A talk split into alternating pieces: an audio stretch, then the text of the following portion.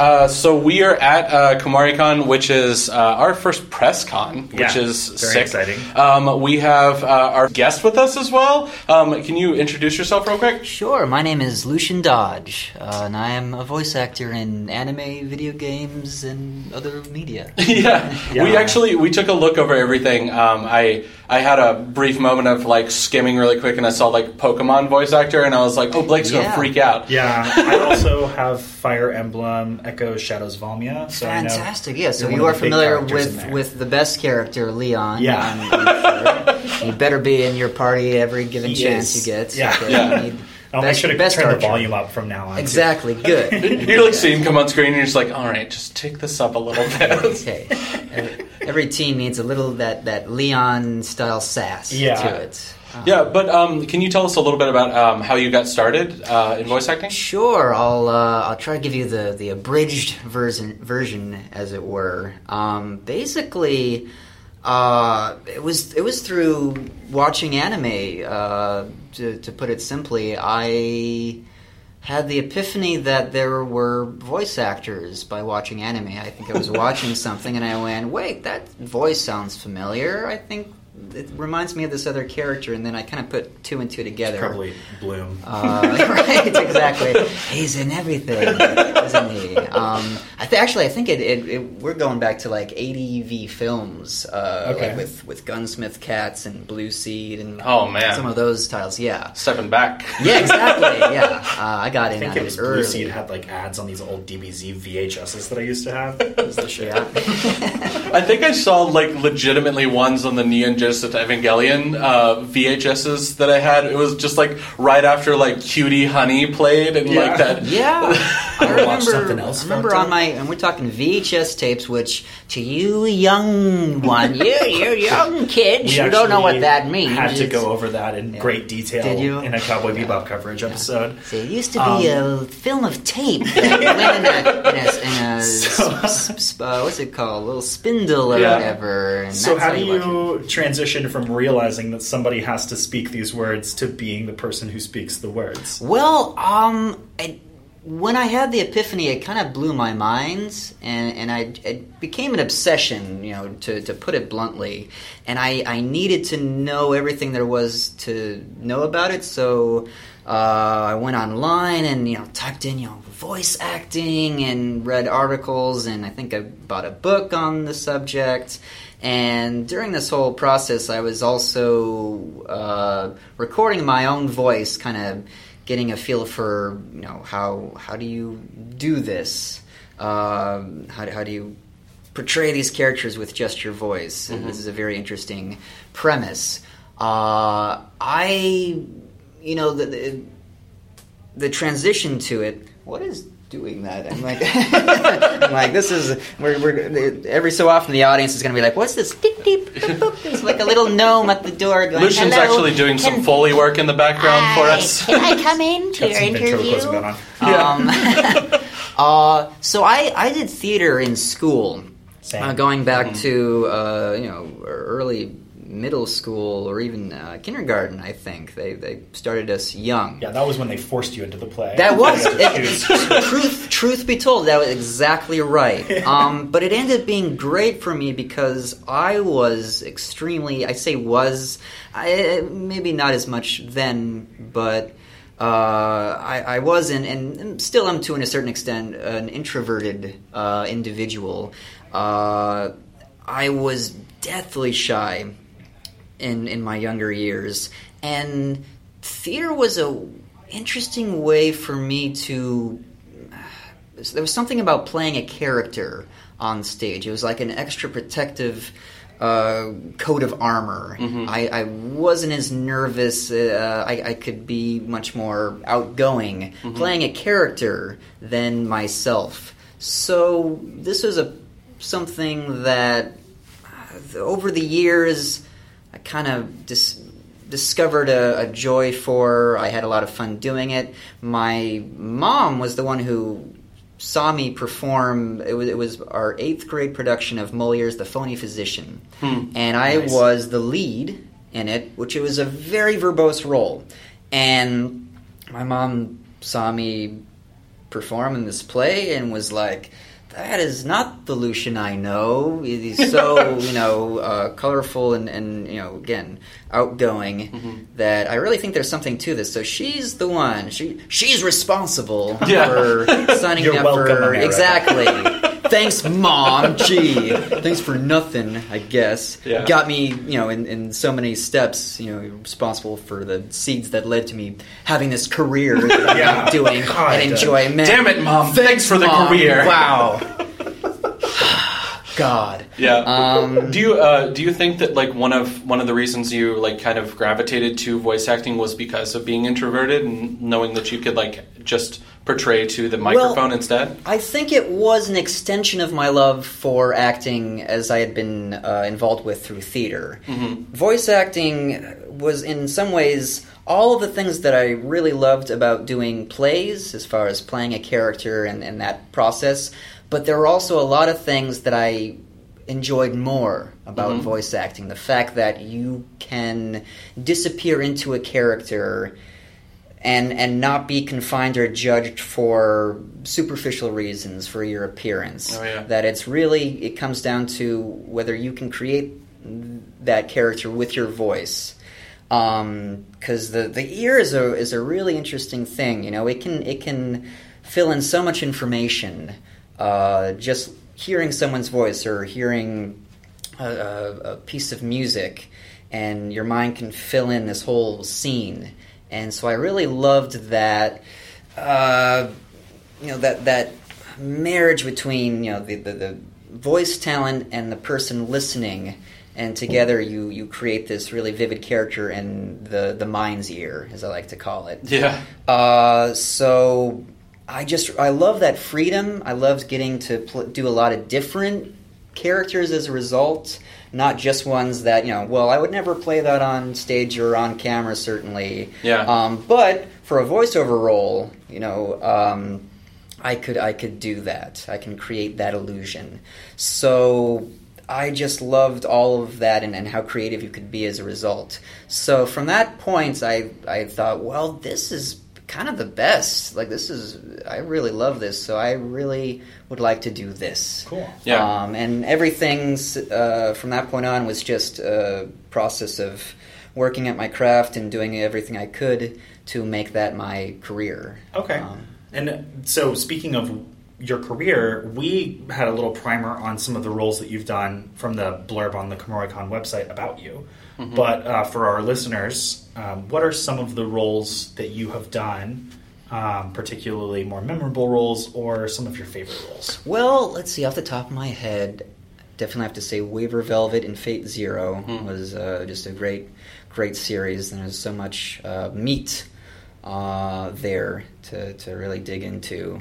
Um, Zoisite and Sailor Moon was really fun and a very iconic role. Yeah, I know a lot of people got into anime from Sailor Moon Sailor or Moon, Dragon Ball yeah. Z. we one or we, the other. we take uh, sugge- suggestions of fans from like the the next things that we are going to watch, and uh, I've gotten a lot of write-ins for like Sailor Moon, and I'm like, yeah, but if I picked up Sailor Moon, we would have to watch it until we're dead. It is, yeah, it is a lot, uh, a large commitment. I mean, Yeah. that's that's how I feel about most TV these days. To, uh, these days, to be honest, It's Yeah, like- unless you get the quick sh- uh, season. So you got some video games as well. Yeah, uh, Dust An Elysian Tail, uh, playing the name character Dust in that is a great indie title, beautifully uh, hand drawn animated style, uh, really fun, just made with a lot of love. That was a fantastic project to work on. Some uh, some of the big titles I'm sure a lot of people have at least heard of, you know, your World of Warcraft or uh, Diablo, done smaller parts in. Uh, Danganronpa, the uh, third iteration of that, uh, was a lot of fun playing Keebo, the, the uh, mild mannered, uh, very well meaning robot who doesn't quite get uh, human behavior or all the nuances behind it, but he, he tries. yeah. Uh, he does his best. Um, We caught something interesting on your profile too that you had done some voice work for Logan. yes, this is yeah. Were you Absolutely. screaming in the background, or Well, yes, actually, no, t- truly, that was most of my my work on that was screaming. Um, well, so let me give let me give a spoiler warning here for the viewers. So Okay. please, you know, fast forward to.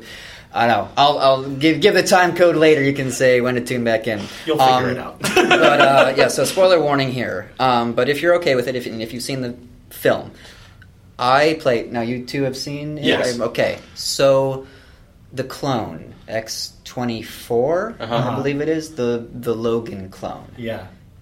is all of his feral screaming and and and grunts and everything is all me. What? all- that's if you go such back that's and so much cooler than I thought. I thought it was going to be like crowd scenes or like a phone call. or Which it can be, and I've done that, and there's no, you know, it, it all pays, you know, the, the same to an extent. Man, I Um, want that. I want that just to be like on a on a reel somewhere. It's just like feral screaming provided by. Right. We're gonna get like Rashad to throw that in at the end. Yeah. Um, Yeah, that so was cool. that was a really surreal workday because I had no idea what I was going in to do. Okay. I Oh, know they for said, what? yeah, they said, okay, Lucien, you've got a, you know, it's through my agent. They say, okay, you've got a gig. It's at the Fox Studios lot or you know what, whatever it was. Uh, here's your call time. And I'm like, okay, I don't, you So know. you just what- show up and they tell so you I showed the up. movie, the character, Yeah. everything. Yeah, the Wow. I, I met uh, How- his name was Don. He How said, common is this? um, you know, rather rather common, I will say. Okay. Um, you know, 'cause Whoa. there's so much secrecy. You know, certainly with a big film like that, they're they're going to be a little bit tight-lipped about stuff.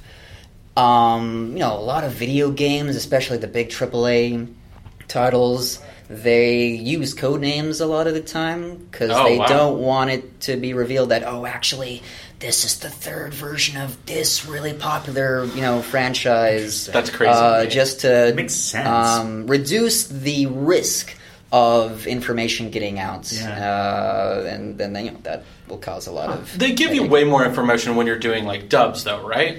Typically, yeah, because you know most of the time that's already out somewhere. Yeah. Although it's, it's weird sometimes. Sometimes. I'm, I'm, I'm drawing a blank on exactly the, the information that they're weird about.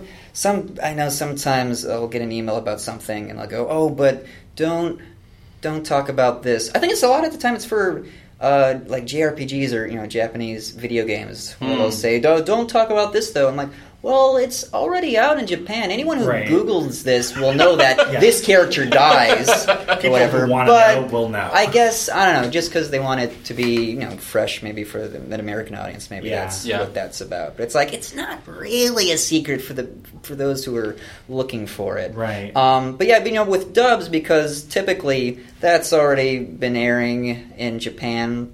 Mm-hmm. Uh, you can find that information, and in fact, when I typically when I go in to record on an anime, I'll look up my character. Let's say you're playing so and so. I'll go, well, let me find a little footage Yeah. online of just just to get an idea of uh, what what this guy's about, or you know, there's a lot you can tell about how they look, how the character's been drawn, what their body language is, if they've got this kind of swagger and Mhm. and, and kind of this lazy posture or whatever, and you go, okay, I kind of get what that's about, Yeah. um, or no, or what the Japanese actor has done. Uh, I'll take the essence of that, but I'll still try to do my own thing Mhm. with it. So yeah, it's a typically there's less secrecy just because it's already a lot of it's public knowledge anyway. Yeah, I've I've always just been fascinated with like the the matching like the speech patterns, especially on the dubs, where it's just like you're having to watch like what what sort of articulation they're doing. So you're like, oh, do I have to match you know like when to speak with like this person's like pausing patterns in Right. Japanese? That, some of most of that you can't uh, you can't really prepare for in advance. You're figuring a lot of that out in advance. Uh, sorry, um, in the moment.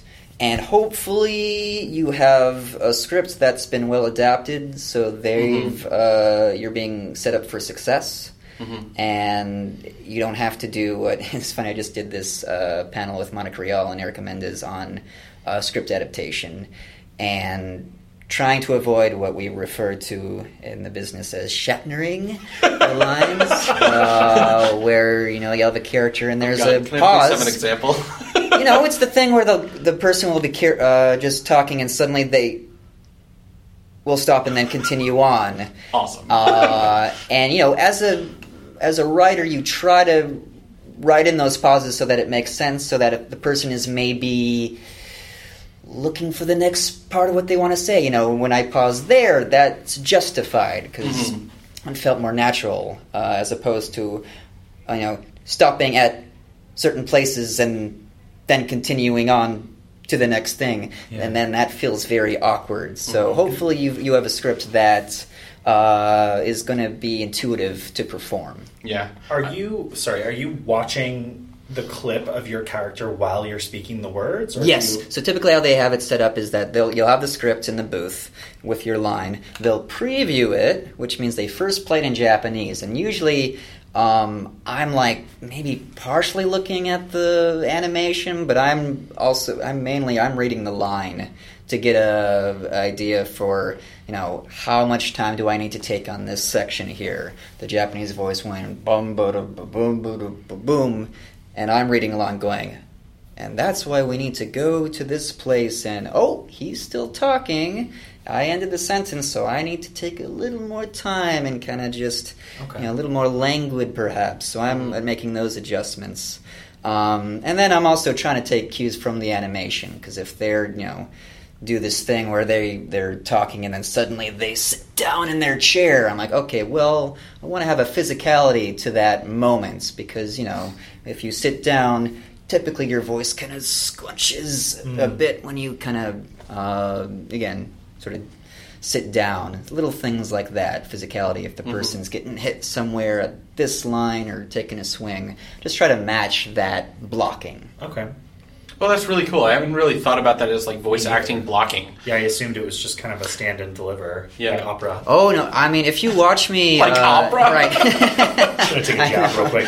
Classical arts. Take that, opera singers! You, you lazy good-for-nothings, just standing there. Talented Uh, statues. I know, so talented. No, if you watch me, if you, if you got had you know a, a little, if you were sitting in on a session or you had a little had a camera of me working uh, behind the mic, I do a lot of moving. Well, it's it, it's tricky because there's a certain technical aspect you have to do. You have to stand in a certain place. Like if I'm using this microphone as an example, and I'm talking into it here, I can't just move around wherever I like because then you can hear the voice sounds all weird. So you have to keep your head So like a bubble. in it. Exactly. So yeah, within yeah a certain uh, you know square inches, you got to keep it you know in, locked in place. But I can you know use my body and arms to really gesticulate and kind of uh, just squeeze in or throw myself uh, just to kind of get that again uh, sound to your voice. Because yeah, Yeah. I, I could go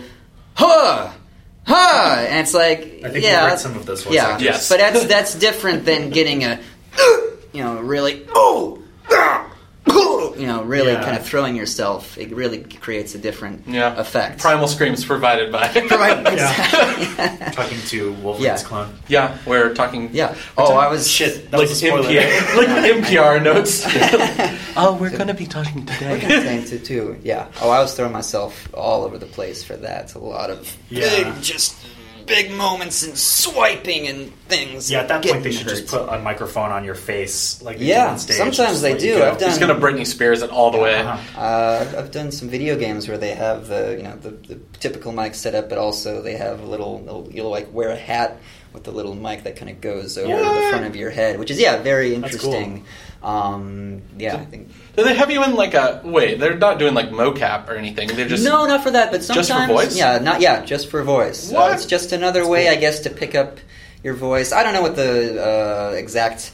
You'd have to ask an engineer. Like, you, know, they, you get the best quality, they match the two together, and it gets the best uh, sounding uh, recording. I don't know. Uh, it's it's not my exact area of expertise. Yeah, well, we're we're watching the the clock sort of I'm count down, down here. two minutes. Um, I've got one more that I want. Sure, I think you got the last question. Oh, okay, cool. Uh, so Lightning round. I wanted to talk about the anime industry as a voice actor. A lot of fans have grown up with like Dragon Ball Z or whatever and transitioned into big anime fans, some of which watch the Japanese, some of which watch the dub in various different formats and delivery systems.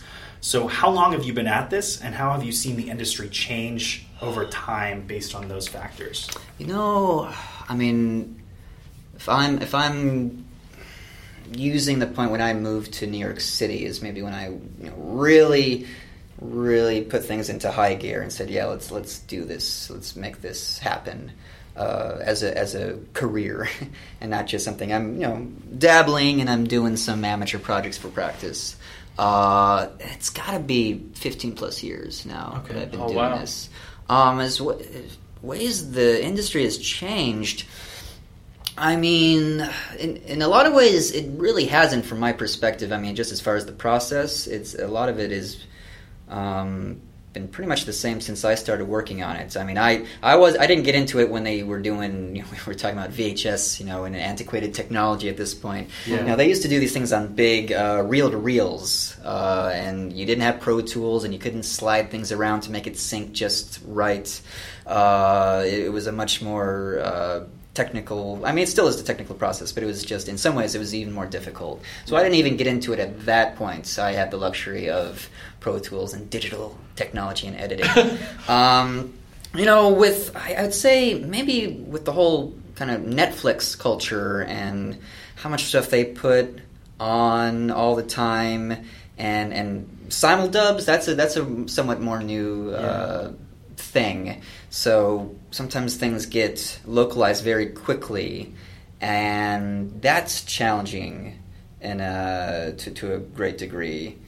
Just I don't know, th- doing it quickly and well. Yeah. it's Yeah. it's uh it's it's a lot to ask, and Yeah. I can't say it always works for the best of the product, but it seems to be uh, a trend, or uh, you know what, how how they want to do things. Yeah. And- Cool.